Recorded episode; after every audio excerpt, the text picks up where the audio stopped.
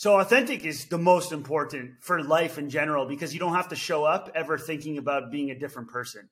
Like being authentic allows you to, to free headspace to not have to worry about anything. But how that relates to making more money is really simple is that in your authentic state, you have an intuition that nobody else has. Like, period.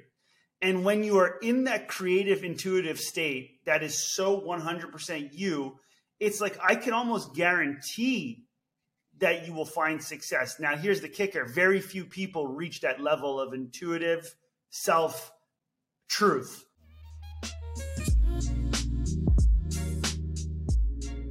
Nick, Greg. We got the Greg's hair. Greg's hair right now is uh, someone you have to watch this episode on YouTube simply to just observe and admire Greg's hair for the entirety of this thing. It's it's basically like a gorgeous prancing gazelle uh, flying through the safari, um, just so graceful. That's all I have to say. I mean, that was basically the description I was going with. Actually, it's very like Boy Meets World '90s show vibe. Yeah, it's Joey Lawrence. Joey Lawrence vibes. Yeah.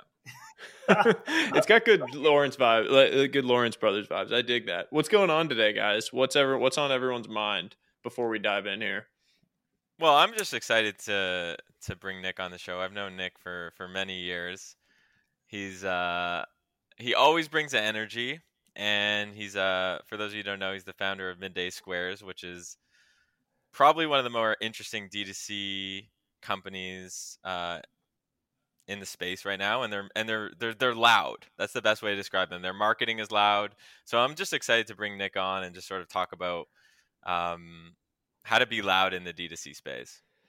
And I didn't yeah. know Nick until you brought up um, until you brought up having him on the show, and I'm embarrassed now because then once I like went down the rabbit hole on all the stuff you've been doing, Nick, I'm like blown away and super excited to dive into it. But I have to say, when Nick sent his headshot for this, which will be on the cover art when we drop the episode, hands down, like 5x as good as any other headshot that we have seen someone send. You know, you get the like professional headshots, the kind of like blue steel magnum vibe that people try to throw at you, or the little like, you know, the, the kind of cheeky smile, etc.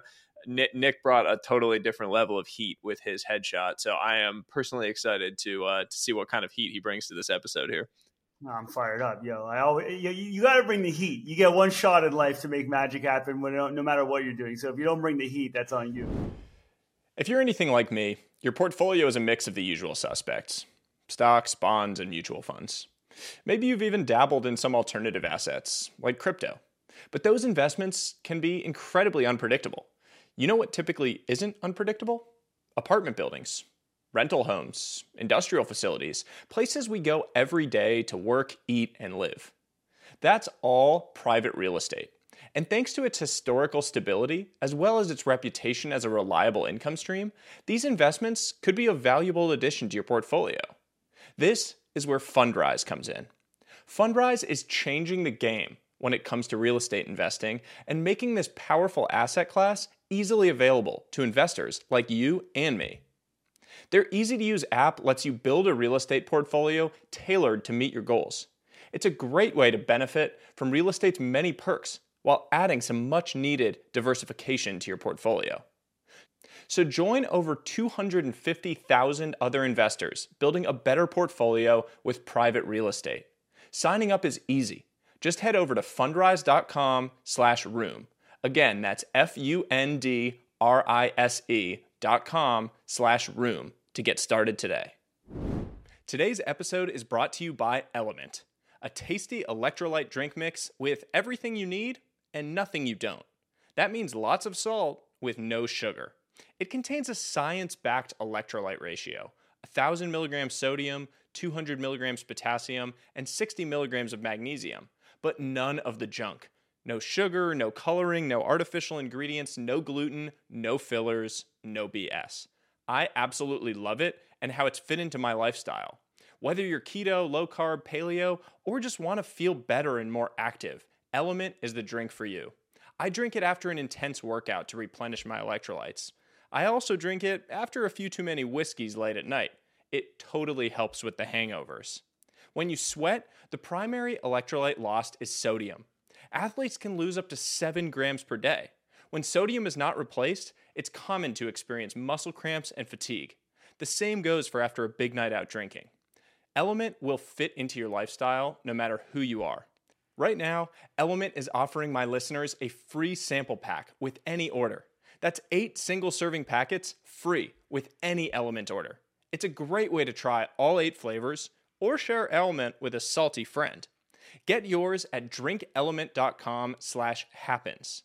This deal is only available through my link. You must go to D-R-I-N-K-L-M-N-T.com slash happens to take advantage of this special offer. Try Element. You won't regret it. Oh well, that, I think that's a good jumping off point. I like that. It's a it's our first framework for the day. Greg is got to bring the heat. It's the got to bring the heat framework. No matter what you're doing, you got to go hard at it. I and I actually look. I mean, broadly speaking, I completely agree with that too. Right? Like you uh, you know you you have a finite amount of energy, and so pick and choose the things that you really care about that you want to be working on, and when you're going to work on them, work really freaking hard at those things and go dive in on them with a lot of that energy. So I love it, man. It's a good jumping off point. I think honestly, man, I've been Greg, like Greg alluded to, like we've been we've known each other. I like to think of it if if it was in a music scene, right? Like let's say we are talking about a city's music scene, but we we're talking about entrepreneurship, but think about it through that framework, right? Where a lot of musicians in a scene will get together and, and be amongst each other and see each other as they're trying to do their thing uh, Greg and I, since like 16 years old, uh, have been hustling entrepreneurship. I'm 33, so just I, I, Greg, I don't even know how old you are. I think you're 33 too, probably. I yep. the same same age. So uh, we've we've come up together in the same city. We were under uh, one of the same grandmasters, Rory Olson. I always love uh, shouting him out. Come from Montreal. And just Get, wait, just, just pa- pause on that. Under the same grandmaster, Rory Rory Olson, is that the name? Yep. What does that mean? What is a grandmaster? I, I mean, I'll give you my uh, take on it. I think you know Greg could take you another, uh, can give you another take on it. Uh, Rory's just a really predominant entrepreneur out of Montreal. Um, has done over three nine-figure exits. Over three. Huh. Uh, took a cut and, and and was the founder of PaySafe, which I think is today still the largest, third largest e-wallet in the world, if I'm not mistaken. Um, I mean, this guy negotiated. We were just, it's funny, Greg, he, he says, what's up? We are out for dinner two weeks ago. I know you guys speak a bunch too, but he was talking about, he negotiated with, um, why am I blanking out on this gentleman's name? He is uh, Musk's partner at um, PayPal. Peter Thiel. Peter Thiel. Yeah, he, he had a pretty heavy negotiation in a restaurant we were at in Montreal with Peter Thiel in the basement. So I mean, long story short, Rory's a G. Um, after my dad died when I was, uh, my dad died when I was 10, he kind of took me under his wing from like 11 to 19 um, and just really gave me the ins and outs of the game. I learned all my M&A finance deal making stuff through him. And so I call him a grandmaster because that, that's what he was for my life. And I know uh, Greg had a really intimate uh, time with him too. So it's just, we, we both came from the same grandmaster. That's what I like to call it. Yeah, I think uh, so. Sim- you know, similar experience that I had as a teenager. I met him, and he also took me under his wing and sort of showed me the ropes. Um, so, but you know, it was it was also a different time back then. Like back then, like there wasn't podcasts like this that the ropes were being shown. You know, so having someone like that, I mean, is is still today such an advantage, but was back then like ten times or a hundred times even more uh, because you know startups back then was completely demystified. So mm-hmm. having like someone like that who's the top of his game just sort of show you the ABCs was was super valuable.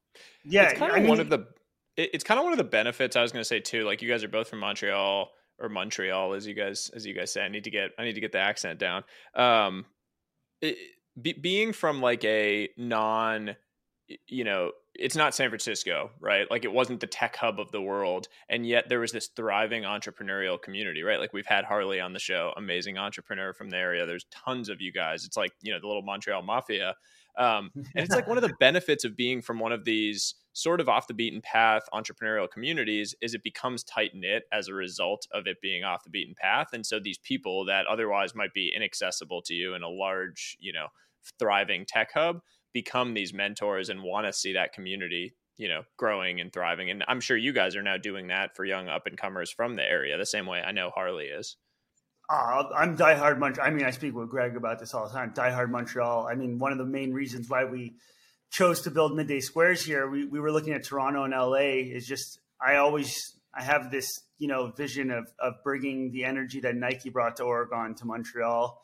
Um, and that's something that's that's one of the main reasons why we chose it to even do it here. But going back to what you're saying, I think a lot of people don't understand how much wealth is in Montreal. I mean, we have um, we have this ridiculous amount of concentrated wealth from very very long histories of very powerful families uh, in in a very small city. Like i'm telling you it's really small. You can drive the entire perimeter of the island in one hour. Hmm. um, and so like a lot of people don't know this but uh, the Desmarais family which is from montreal owns one third of adidas right? That means they own one third of the yeezus deal. They own you know they own some serious stuff and that's a montreal family. Um, so yeah, Montreal is like low key, like really powerful, and um, and I think to your point, you're better off sometimes being a, a, huge fish in a small pond, and that's that's kind of like what I've always loved doing. Uh, I know Greg went out there to San Francisco and, and really chopped his teeth out there and did a hell of a job, um, but I, I never made that jump. I think there's a benefit of both, right? Like the big fish, small pond, um, and then you know small fish in a big pond. It, it, people always present it as like an either or, and you kind of got to pick. But like Greg's an example, I think of someone who's done it both ways, and you kind of benefit from it in different ways. Like I think, um, you know, for me personally, my own experience, like I was kind of a big fish in a small pond growing up. Um, yeah, playing baseball in a small town. I thought I was like legit. It probably led to me getting some really cool development opportunities as a result of um, being a bigger fish in a smaller pond. And then I went out to school, and all of a sudden I was like a tiny fish in a massive pond, and I was horseshit at the things I thought I was really good at on a grander scale. And you get the like humility, um, you know, and the the grind that you have to develop in order to actually come up the curve when you're in that environment. So I think actually, I mean, having a combination of both, it's like the um, Greg, I've talked to you about this. Uh, I think it's Jim Collins has this idea of the genius of and, and it's like the counterpoint to his tyranny of the or, which is these false dichotomies that we create where you're like, you have to pick one or the other. And the reality is you can do both. And so it's like the genius of and um, in these situations, which I've always loved. I feel the same way about so much stuff. I just I think people overanalyze a lot of things, like all the way down to should you fundraise, should you not fundraise, should you totally. bootstrap? Like it, it just doesn't fucking matter. All that matters is that you have a goal in mind and you have to get there. And to get there is going to have you know whether you need to raise money or not there's going to require some type of capital requirement to get to where you need to do and if you don't have enough money well then you need to fundraise and if you don't then you know, continue doing what you got to do. Like it, it, doesn't need to be so complicated all the time. I think that, you know, 33 year old Nick versus 20 year old Nick, it just oversimplifies everything. It's the Occam's razor, man. You got to find like the simplest answer is often the best one. Simple is beautiful. Um, I com- completely agree with you. It's actually a great place to start too. I want because I do want to get into this uh, amazing business you've built and some of the principles and like get a little bit tactical on some of the learnings oh, yeah. so that we can share with people. We've never really gone, Greg, into D2C and like true consumer on the show. And so I'm really excited to kind of get And we are not uh, I want to just preface something. We are not a D2C company. And so I think I think I could give you a great um, a great take on what it means to be a D2C company today. Because we operate in the D2C space, but we do not operate as a D2C company. Can you and, clarify what you mean by that? Yeah, so I think I think there was this movement in 2000 to 2020 that was like you had to build a business around direct to consumer. And I think in that time a lot of people, especially depending on what channel you're in, but when it comes to consumer packaged goods, I think people miscalculated the value proposition of the supply chain partners, i.e., distributors and retailers. And so people went out and, and took those margins because it's it's like a, a really nice story, right? Hey, you make a product, a distributor takes anywhere from 18 to 25%. then you give it to a retailer and they take another 30 to 40%, right? That's a nice story to say, we're going to take that away and we're going to pass the savings on to the consumer. What I think people forgot was how trained humans are in that buying cycle and how much more money it actually costed to scale than to actually just play within the distribution channels that exist.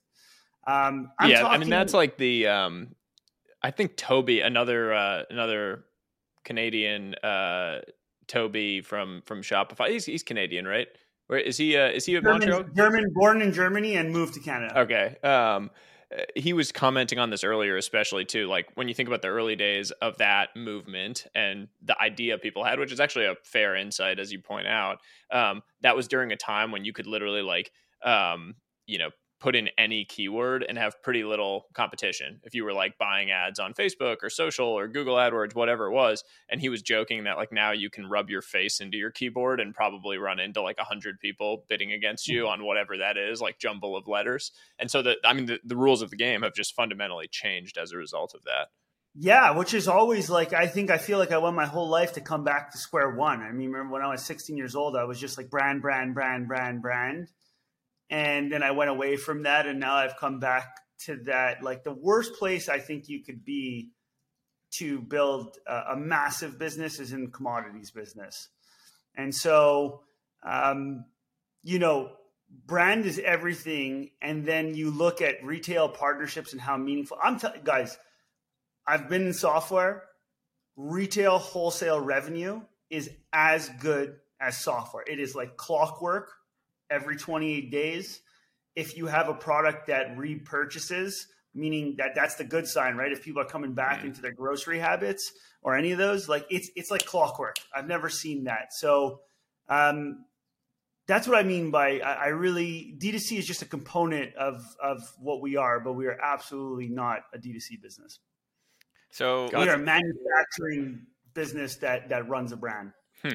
So in the like CPG space, like who do you like what other brands are you seeing that are doing a really good job and what are, you know, how are you incorporating some of their stuff into midday squares if any? Cuz uh, you know, sometimes I look at what you all are, are doing and I'm kind of like you're just doing your own thing. It feels like you're doing like a unique thing. Yeah, but it's not even that unique, Greg. It's fully stolen from the music industry. That's what I love. I love talking about this all the time. Is like it is um, okay. So let me let me really bring it down. What was the initial strategy? Midday squares. Okay, if you really so yes, we're a manufacturer. Uh, yes, we're a CPG product, but to really understand what we're doing from a marketing perspective, is we're a media company and our Patreon is our chocolate. That is like the best way to describe what is happening. And so um, my my partner Jake really brought this idea to us is let he distilled the last 10 years of brand and like hardcore brand like stuff that really is moving the needle. And i'll give you i'll give you some examples of like like i think uh, figs is doing a great job at just like being a d2c company. You know i, I think everybody can find their own playbook. And just to clarify figs for those you don't know that's uh uniforms basically for healthcare workers. Yeah, yeah, they they made they, they like went public too. I mean, they got huge. Lululemon vibe, like a brilliant, brilliant play, right? Boring, uh, unattended to industry of brand. It was all commodity style players, but there were some big players, and they just brought some some style to it and and really exploded.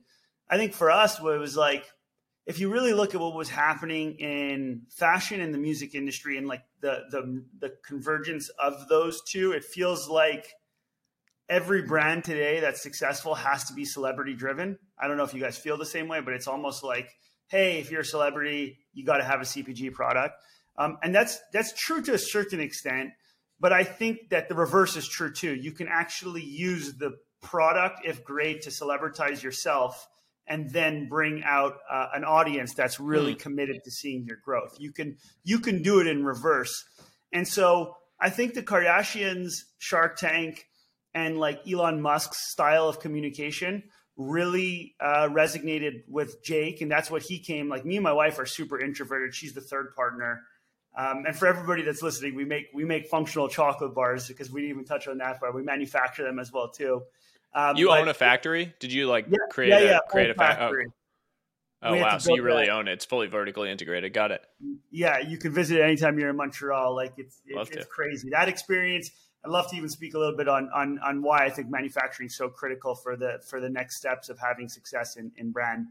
Um, and there was a reason why we had to pursue it, but that's a story in and of itself. So the last piece to, to, to the playbook was, hey, why is it that you know Skims was able to come and really um, come after Sara Blakely's uh, Spanx in a very very fast period of time? And I think that's really because it's driven from a narrative. People like to buy into stories, and then the stories uh, lead to the product. But if you have that brand narrative, sorry, if you have a, a personal narrative, you can convey it into a product line. And so uh, Jake's idea was how do we create a product line that is about being in your face and bold, kind of giving people permission to be themselves unapologetically? And that led to this brainstorm, which was like, what if we conduct ourselves like a band? Hence, Sahil, the picture you got before, right? You can Mhm. you can really orchestrate how you show up in the world. It's very it's very possible, and uh, musicians and and artists have been doing that forever. And so we started conducting ourselves like a band. Everything the way we brand it, talk about the product, the way we do photo shoots. Like, why do we do photo shoots every month? Just because, right? Just because that's content to put on the gram to uh, bring to life to show you in a light that seems larger than life. That's what musicians do all the time. Um, and and at the same time, tell the story of entrepreneurship on the rise. And that was like Shark Tank's numbers. They were the num. They were so high in the rating Shark Tank, it didn't even make sense when I was seeing the data on that. They were like the number one show by miles. Hmm. And so it was like so obvious that people wanted to watch this. And we kind of just put together a mini reality television show on Instagram. Um, started really small, started manufacturing in our condo, uh, and built that narrative and story and, and still have it today. Like we're trying to build super fans. So get into the manufacturing piece of this because uh, my perspective or my assumption rather generally is like when people think about creating a CPG brand, they're like, "Holy shit, I don't want to touch manufacturing," because And that's It's where they like- go wrong. yeah, and it, well, and I want to get into why you think that because I think that's an interesting contrarian insight. Because like my instinct with when most people start one is like, okay, let me do this in the lightest touch way possible. I'll pay a contract manufacturer. Um, you know, I'll hire an agency to handle all the ads. I'll do like everything, and it just your margin just keeps coming down and down, and the quality because you're outsourcing to a contract manufacturer is just harder to control, I imagine too, and you can't iterate as quickly on things, test, learn, etc. So I'm curious for you, just like what what was the insight there? How did you actually do it and act on creating that manufacturing side? Yeah. So the, I, you know, they tell you the more swings you have at entrepreneurship, the better you're going to get. Like that is so true. I've I've failed at so many different things and trying to bring them forward, and I kind of have developed this like list of things not to do. And um, one of the main things was to avoid China at all costs when creating products. So that was uh, the reason why is like I think early on, you need to be able to have a competitive edge when it comes to uniqueness of a product and manufacturing. If you play in that area of where things could be copied really quickly, you're going to be you're going to be commoditized pretty quickly. Is is is an insight I have on that end. Um, and then two is I love massive markets, massive massive markets that are saturated, um, because those are such proof points that a pond full of fish exists right? So you have a fucking pond full of ridiculous fish. And so here's where the contrarian play comes in is the problem with saturation is that by definition saturation is an uninnovated market. And to bring true innovation to market, you you almost are never going to be able to show up to a co-manufacturer and have that happen regardless of what you're building. So for us, we went to go see 26 different co-manufacturers. Um, and again, I, I want you to no, it wasn't like there was some grand plan to go become a manufacturer. It was in the event we could find a contract manufacturer, we wanted to use it. We absolutely wanted to use it. Problem is, is that um, nobody wanted to make what we wanted to make, and this is where I think, especially in food, food entrepreneurs go wrong because you show up to a contract manufacturer and they will take your product and turn it into the thing that already exists on the shelf. And here's why. And I know that because we're a manufacturer now. It's if I'm running a manufacturing line and I want to have as little turnover as possible, and you want to use an ingredient that I'm not storing in my warehouse, okay, what is my incentive for you to use that ingredient? So I'm going to come to you, I'm going to say, hey, we can do this at the minimum order quantities you want, but you can't use cocoa butter, you need to use palm kernel oil. By the yep. way, you know how you want your chocolate to be one and a half inches? Can't be. So we're going to have to do an enrobed chocolate. You know, you want it to be square, it's got to be circular edges I mean, we could go here forever. And it's like, so you leave that thing, and now you have a product that looks like everything else in the market. And guess what? A manufacturer that knows how to make your secret sauce. Who the fuck wants to give away their secret sauce? Like I, you know, in software, you show up. I, I, want to take you guys through this, okay? Just because I want you to laugh with me. This is how whacked it is. I, I don't think it, it doesn't hit a lot of people until I say it this way. So imagine you show up into an investor's office and you're like, "All right, guys, I got the greatest fucking idea. Everybody at the table is like, okay, we're ready for you. We're going to build the next Google. Okay, you have my ears. What are you going to do that's different than Google? You give your pitch, yada, yada, yada. All right, who's your CTO? Who's the team that's going to be building this? Guess what? Here it is asset light. We're exporting everything to an agency. The agency is going to build Google from scratch. We're just going to sit here, tell them what to do. They're going to ship us the uh, code when it's. I mean, you're gonna get laughed out of the room. Your core competency is being outsourced to another company. Like, what the fuck has happened? And I know how it's happened, having been here now. It's because Pepsi and Coca Cola fucked everything up back in the 80s and we're like, hey, we've created these big conglomerates. We want to divest all of our asset heavy. Um, you know, manufacturing plants. We're going to go in franchise models. Blah blah blah blah blah. We're going to create cash for shareholders and they created this false ideology of this co-manufacturing being the holy grail to asset uh, asset light CPG businesses and and I just don't think that's the way to build the next Nike. You might be able to build a company in five years and flip it to Kellogg's or um, you know Nestle, but you ain't building the next Nike with uh, co-mans. Yeah, I mean, I think uh, so. You hit on like a hundred fascinating ideas here, so I want I want to go run, run back through through some of these to double down on them.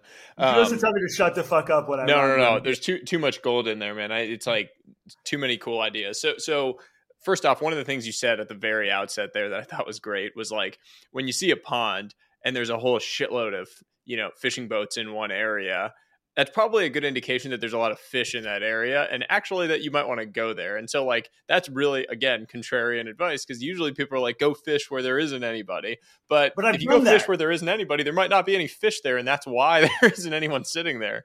Um, so I, I mean I just I love that idea and it all kind of goes to um, like a common thread in what you're saying which is like this this whole concept of playing different games which is something that i think about a lot it's like what what game do you want to be playing and how do you figure out a different way to play it that just doesn't doesn't look the same as the way everyone else is assuming you should and so you know you talk about like manufacturing as an example and as a use case of that. I have this friend who you might have come across actually in the consumer world. His name is Chaz Flexman.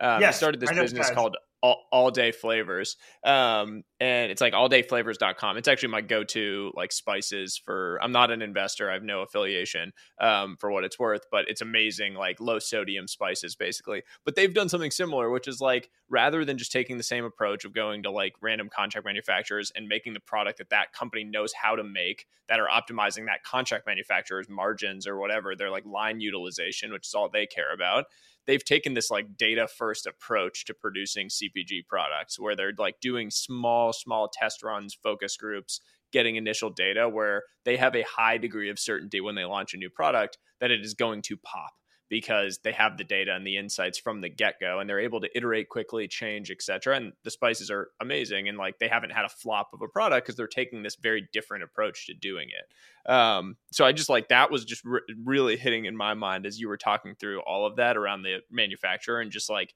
doing something differently taking a different approach to something that is very commonly done. And then also under i think the biggest part that people forget is to look at the world through the lens of playing a game. You said that perfectly, actually, Sahil. It's like the faster you figure out the game you're playing, the more you can find areas of exploitation. And it exists because unlike a board game, real life is full of um, full of conundrums, full of false positives, full of double-sided swords. Like nobody's thought about everything perfectly in our societal structure and business structure. So these pockets present themselves. So for instance, there's this pocket that in CPG, if you own a manufacturing plant, the probability of you finding another competitor willing to put chips on the table under I know because I, I, have some two really big buyers of companies at big CPG. I won't name their names that that are in M and A. They won't even look at reproducing a manufacturing line internally unless they have proof points of three hundred million dollars a year of revenue. So like like right there, I we're we're you know we're just trying to get to 20 this year. You're, we know that these guys are they, they won't even entertain the idea of making a midday squares manufacturing plant. Then you go into the internal uh, smaller co-manufacturers. I know when we were going through it, people were willing to listen to how we would want to make it, and they would say to us, "Hey, are you willing? Are you willing to invest three million in our plant? And your minimum order quantity has to be a million dollars." So there's these pockets, and that's why it's like four years now that Midday Squares has yet to see a competitor on the shelves. I think it's coming eventually, but it it, it creates a, a, ridiculous moat because yeah, it's a real moat. Internal, an internal politics of where people just don't want to fuck with investing that type of money. Yeah, it's the narrative too, right? Like the narrative around manufacturing is like, oh shit, sounds like a lot of headaches, and I got to deal with this and that, and I don't understand manufacturing. I got to hire people to deal with it, and it's like it's this whole narrative that you build in your mind. But Sahil, that's when I get I get excited when that gets presented to me. That's actually my driving force in life. That's part of my algorithm for decision making. Is is this something that most people say is a bad idea? I saw this on your um so uh, first off that's like a Keith Rabois thing that I've seen him say a lot is like his um barometer for uh his investing as a VC is like do half of my VC friends laugh at the investment that I'm making. Um I've always loved that like I thought it was just a good idea in terms of as as an entrepreneur, as an investor, etc. But I read this when I was doing my research for this episode and one of your like I think it was a blog post you were interviewed in um, where you said something like going after hard concepts is actually an easier way to succeed. Um, and I thought that was really, really well said. I've had inheritedly the easiest time fundraising with this business. Uh, my enjoyment level every day has been so much happier because it's attracting talents easier when you're going after really hard things. Raising money is easier when you're going after really hard things. Um, it just makes everything so much easier. It's like this epiphany I had. It's like from now on, going forward, whether Midday Squares is successful or not, everything I will touch must be in this realm of hardness, complexity, and magnitude because it has made my life 10x easier than the the the, the nickel and diming uh, that I used to do. And when I talk about nickel yeah. and diming, I mean going after businesses that could hit you know only 20 30 million a year of revenue i will say the one one piece you are missing um, is I think authenticity because when I look at midday squares, I see like you, it's not it's not just that you're doing hard things, you're doing hard and authentic things to you, Jake, and Leslie, the, the co-founders. So, for example, like you know, I saw a video of Jake, um, who's this like highly energetic guy, basically pumping up like I think it was like an Air Canada or some like company doing like dancing to the YMCA and you just see him like going completely like bonkers. And and if you know Jake, that's Jake. And yeah. if you know Leslie, that's Leslie. And if you know Nick, that's that's Nick. So I think it's a good framework um, to start thinking about is like do hard and do authentic. Yeah, and and do so authentic is the most important for life in general because you don't have to show up ever thinking about being a different person. Like being authentic allows you to, to free headspace to not have to worry about anything. But how that relates to making more money is really simple is that in your authentic state, you have an intuition that nobody else has. Like, period. And when you are in that creative, intuitive state that is so 100% you, it's like I can almost guarantee that you will find success. Now, here's the kicker very few people reach that level of intuitive self truth. And that's what I'm out there pitching, which is, you know, go deep, figure out what that thing is that makes you you, and then triple, quadruple down on that. And, and that's it. Today's episode is brought to you by Element, a tasty electrolyte drink mix with everything you need and nothing you don't. That means lots of salt with no sugar.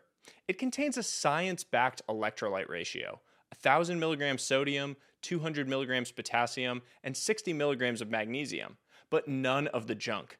No sugar, no coloring, no artificial ingredients, no gluten, no fillers, no BS. I absolutely love it and how it's fit into my lifestyle. Whether you're keto, low carb, paleo, or just want to feel better and more active, Element is the drink for you. I drink it after an intense workout to replenish my electrolytes. I also drink it after a few too many whiskeys late at night. It totally helps with the hangovers. When you sweat, the primary electrolyte lost is sodium. Athletes can lose up to 7 grams per day. When sodium is not replaced, it's common to experience muscle cramps and fatigue. The same goes for after a big night out drinking. Element will fit into your lifestyle no matter who you are. Right now, Element is offering my listeners a free sample pack with any order. That's eight single serving packets free with any Element order. It's a great way to try all eight flavors or share Element with a salty friend. Get yours at drinkelement.com slash happens.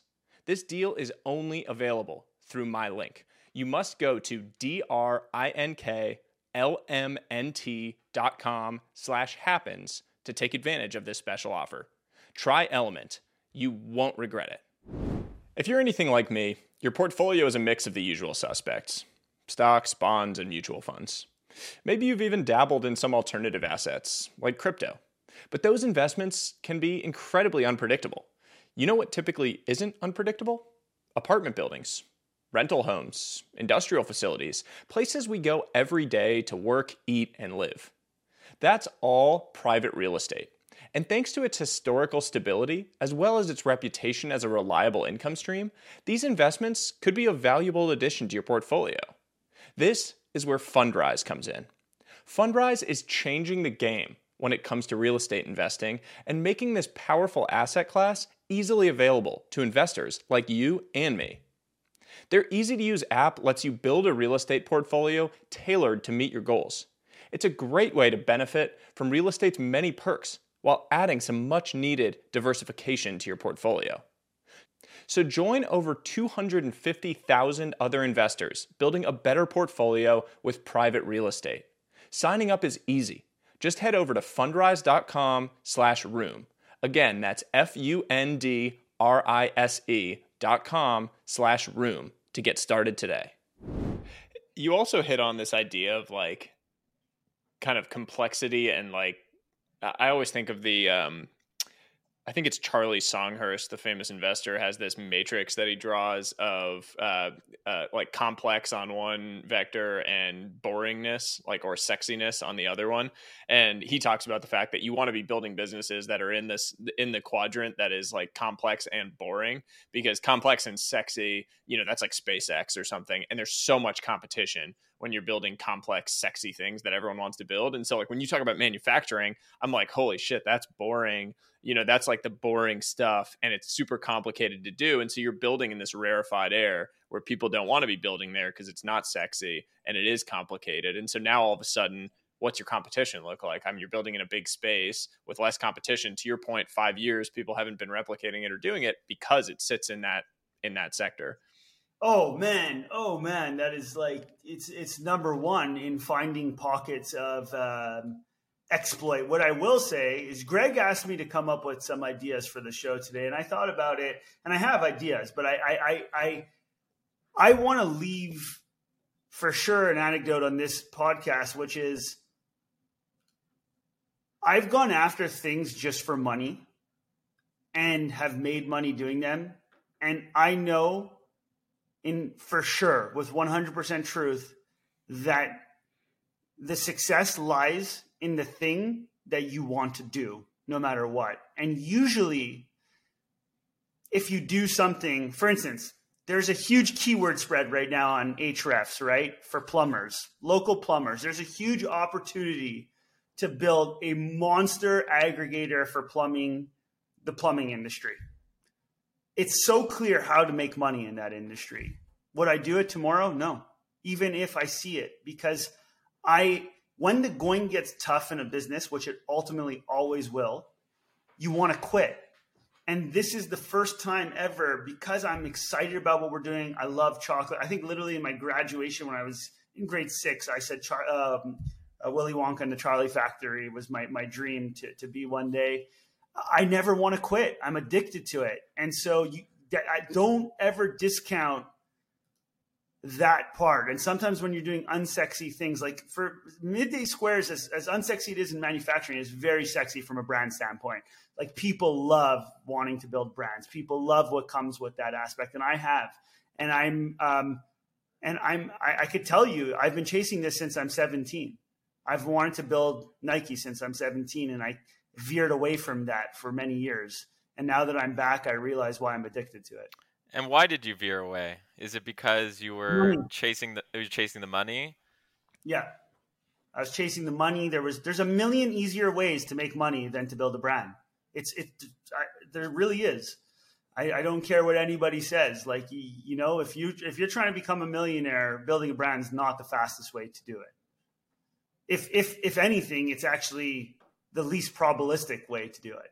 The truth is, and, yeah, the truth is, it's it's enormously difficult to build a brand, and it's enormously difficult to build a startup. Like if you want to make a lot of money, you know, honestly, just go work at Facebook and Google and get some stock and you'll probably make a lot of money. Like people who go into startups, especially like CPG, um, or even hard things like consumer social, like don't. It's just not your your odds are so low. Like you need to go in because like you want to make you know sixteen year old Nick proud, basically.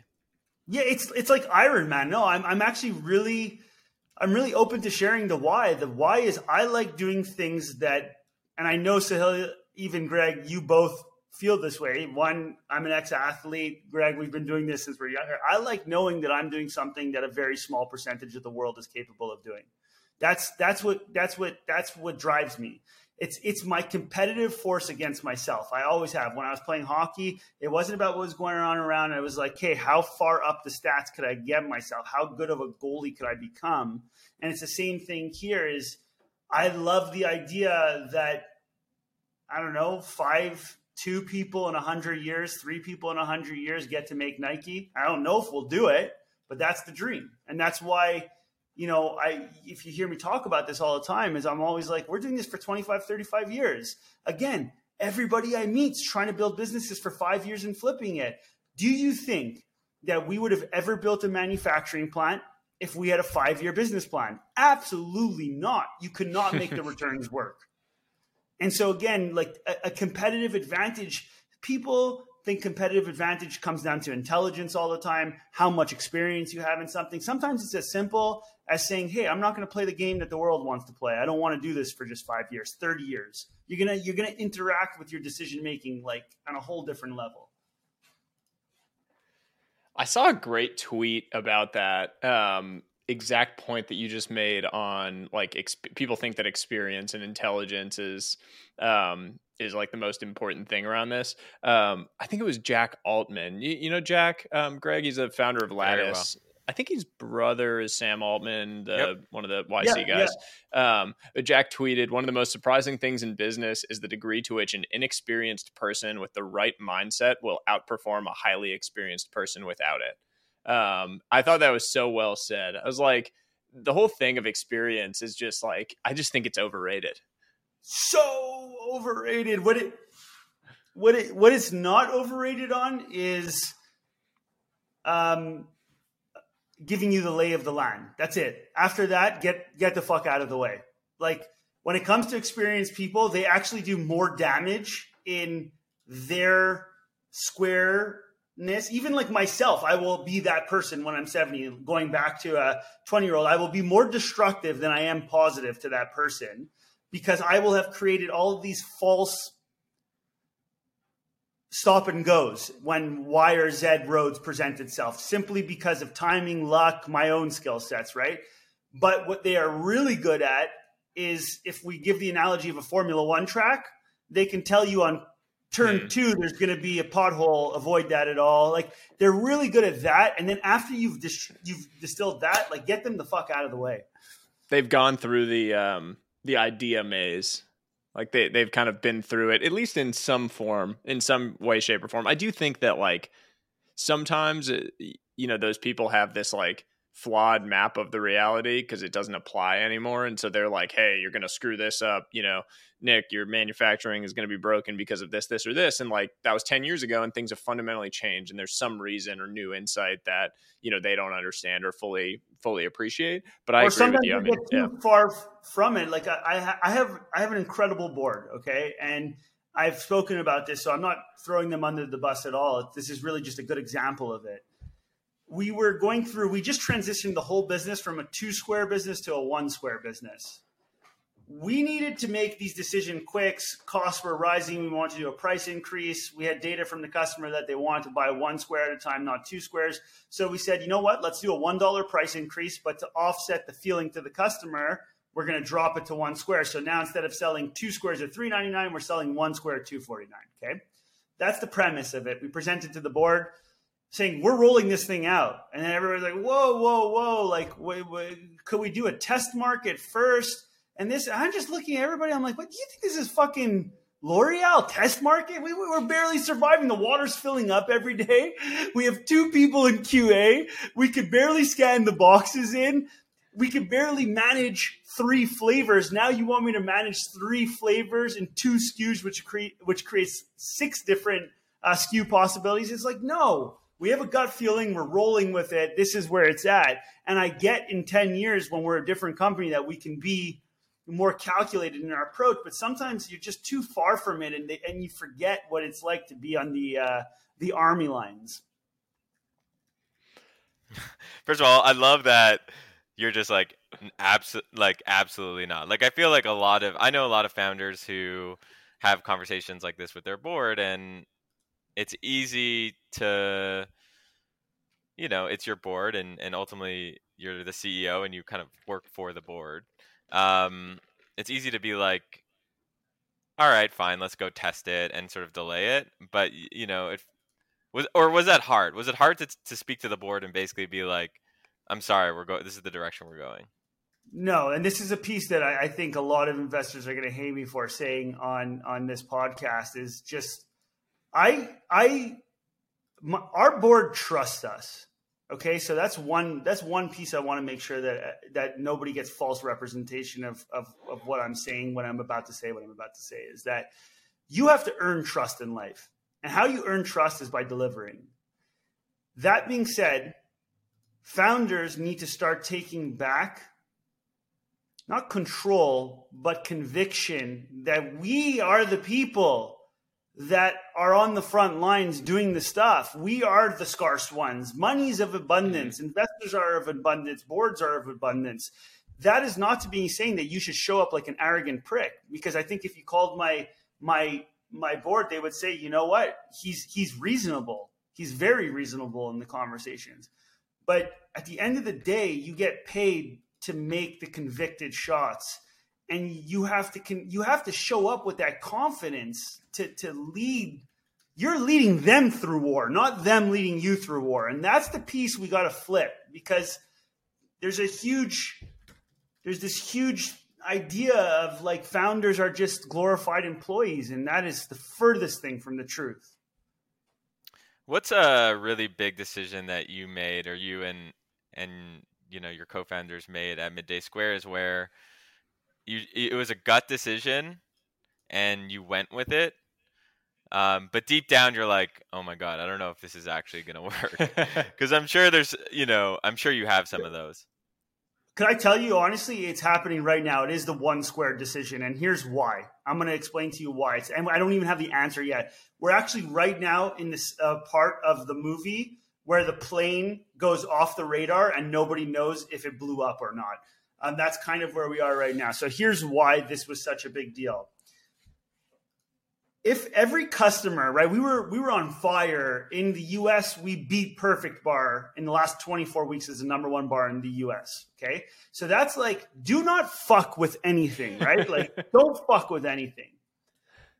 Now, the board was like, guys, if we're selling two squares for every customer and we now bring it down to one square package, what's to say that every customer is going to continue to buy two squares? We might actually go cut our revenue in half. That is a factual statement. And this is where gut overrode it. It was, I hear you loud and clear, but if you just read the requests from the customers, they want one square so badly at a fair price. And there was no data in the world that could have made this presentation look like this was the right decision to make other than anecdotal evidence. And so our bet is that no matter how much carnage it wreaks on the P&L, that in the long term, we will actually end up selling more squares per customer. And we think that because now we're giving the customers what we want. And that's what we have 100% conviction on is that they want the one square. So even though it might hurt the company financially in the short term, uh, we, we bet the farm on it in the long term. And, and, and, and that's where, you know, in September, if we were wrong on this, we put ourselves into a position of where we can potentially smash into a wall um, and have to raise, uh, you know, way earlier than expected, with revenues not hitting where they need to hit, potentially creating a down round scenario if that all does come to fruition. And that's where, like, that's where I love thinking about entrepreneurship, like being a Formula One driver. Sometimes you can't think, you just have to act. And, um, and what will be will be you know you live and die by the decisions you make and so we made a really we, we made a really hard gut decision on this one there was no data to suggest that we should have done this I love that because it's just an example of a bold decision that you just you had to make, and it, it's also the benefit of being a private company, right? Like a public company. The reason I think most public companies end up stalling out at some point, you know, in the long run and getting you know chipped away at by uh, by innovators and by um, you know new entrants to a market is for this reason, right? Like a public company can't make that decision um, because it's just like, oh my God, we can't shoot the golden goose. Like we can't give up revenue in order to go after the thing that might be correct in the long term because we have quarterly earnings reports and we have to read them out to investors and we told analysts what we were going to hit and we have to hit that or we have to be in the band, whatever.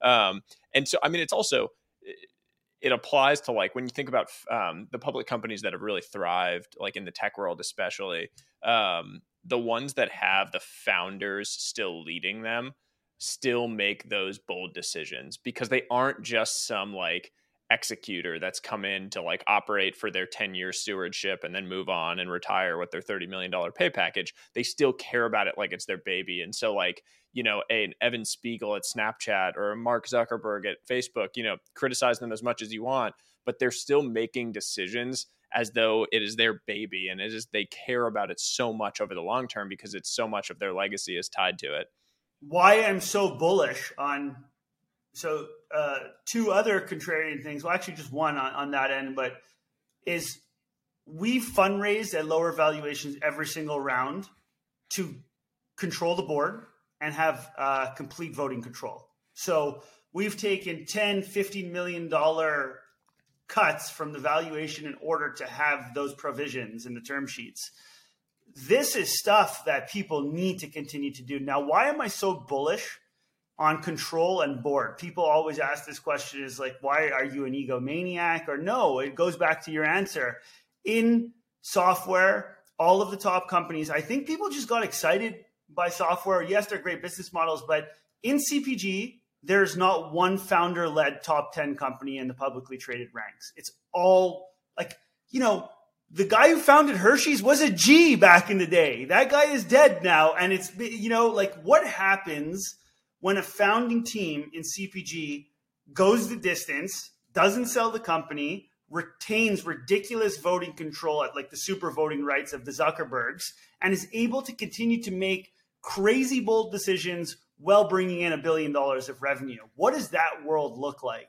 That's what I think we're excited about and why we fight so hard for control. I mean, fight fucking tooth and nail in the negotiations for that. It's the classic uh, name your price and I'll give you the terms. Something like right? The the saying Yeah. it's not about the price that you get.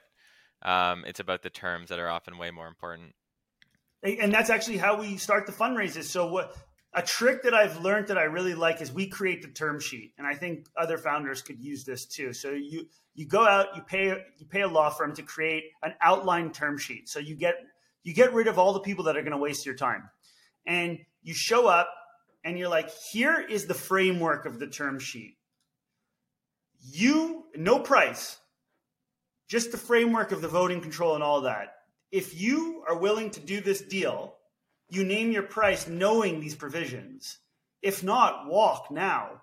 And you could still bring your own term sheet. I'm not saying you have to use our term sheet. This is the outline. So this way, in 24 hours, you scare away all the players that don't want to play.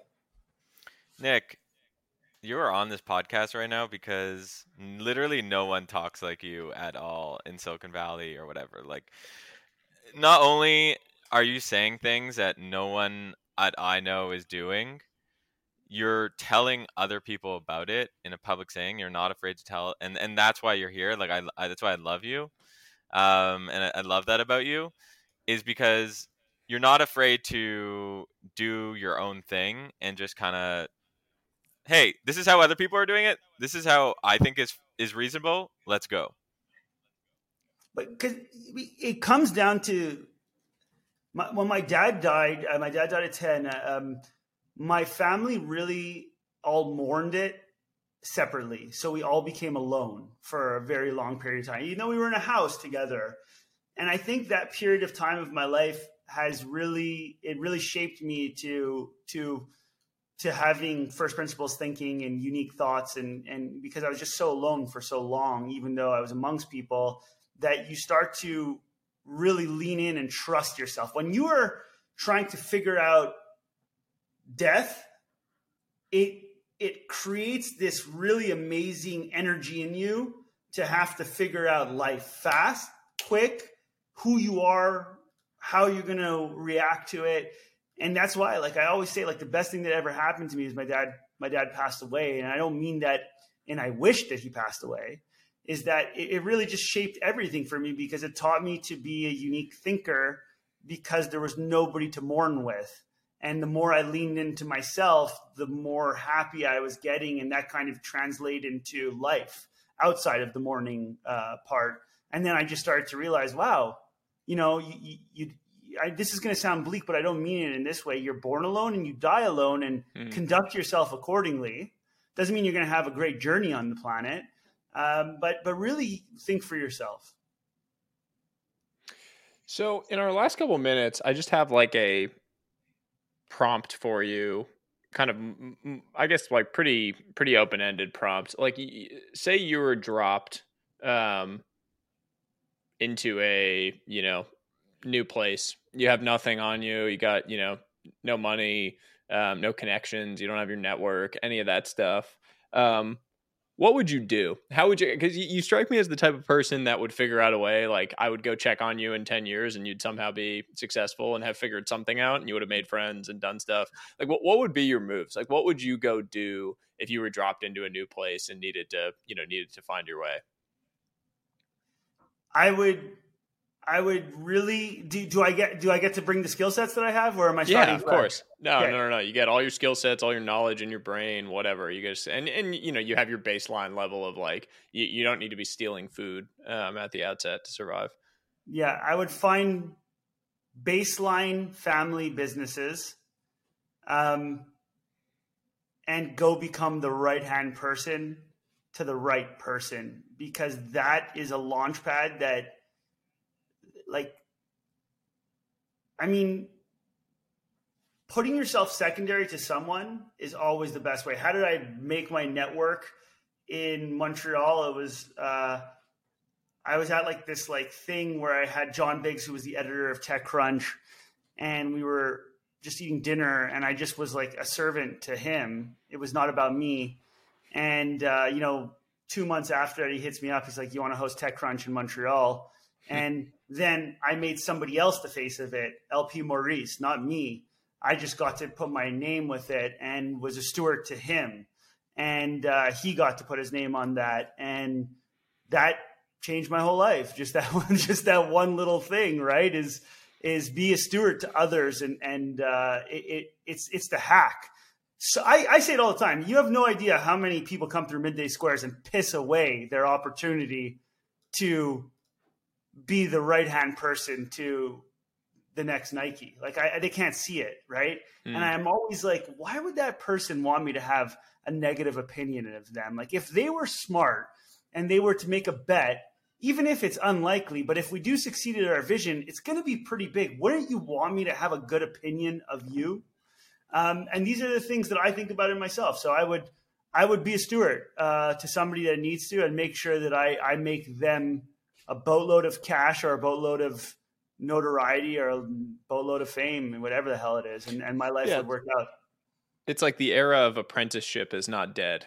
And if you can find a way to go be someone's apprentice and hustle your ass off to do it well and to learn and be a sponge when you're around that person and go improve upon it, like that's kind of an old fashioned way of making sure that you succeed and win in the long run. Oh my! It's it's that I think that is the thing that will never change. You know, Bezos always talks about what are the things that are never going to change. Hmm.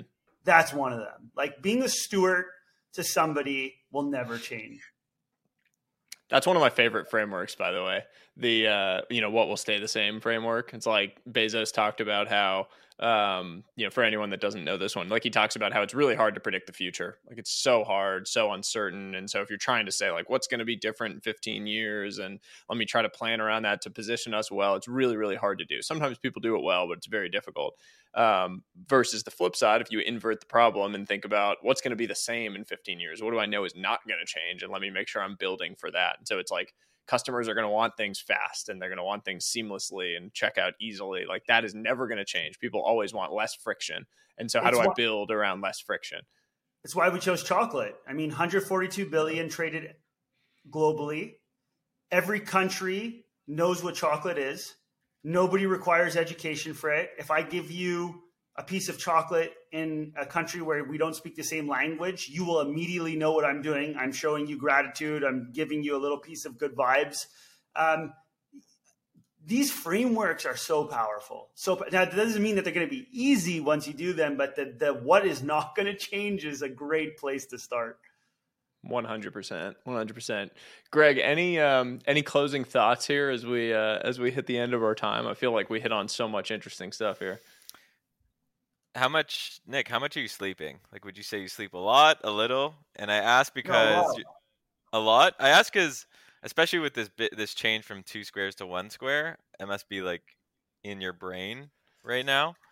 And uh, yeah, just curious your sleep habits and and how you're feeling, just um, you know, mentally right now mentally i need a, always a week every so okay i'm plugging the podcast. Midday squares uncensored guys. Come come listen to it because it's J, J, jake les and i we talk about our journey and what we're going through. So it's not a, it's not an interview show. It's really about us like you get to be a fly on the wall as we just distill what we're going through. Um, that's why that that brought it up. But right now i'm, I'm a bit beat up but i've went all in with my life on this. And so I really don't have much of a personal life. Uh, and I mean that, Greg, like I, I, haven't seen any of my friends in three years. Um, my family knows that I'm going to be very unpresent. Les and I, who are married, this is all we do. And so the reason why I'm sleeping well is because I've, I've eliminated everything from my life except midday squares. Um, and so when I get home, it's just home, sleep, back at it. And every three months, I need one full week off to sleep and that's how because because it's it's so hard manufacturing. Mm.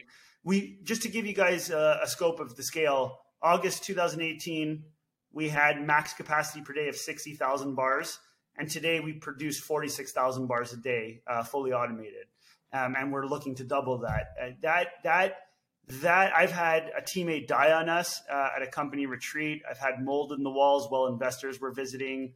I've, i mean, it, it's just been one thing after another. There's no reason why we should still be alive. Um, and I attribute sleep to a big part of the success is that I'm sleeping really, really well, which allows me to be decently emotionally stable to deal with, you know, the onsets of depression that come on while you're going through it. Um, which is, you know, something I've struggled with my whole life. I mean, we can get into that another time, but yeah, it's, it, it's been crazy hard, but I prioritize sleep like crazy. That's like, again, 30 year old Nick versus 20 year old Nick, prioritize sleep. I love it. You, uh, you, I feel like you opened my eyes to a bunch of new stuff here. I'm gonna need to do like a Greg. We're gonna need to do like a debrief, um, and uh, and takeaways and stuff as like a follow up postscript to this when we uh, when we release the episode because there was so much gold in it that um, that I feel like I'm gonna need to go back and re-listen to it again to uh, to uncover all of it. So thank you, Nick, for uh, for taking the time to join us, man. This was awesome.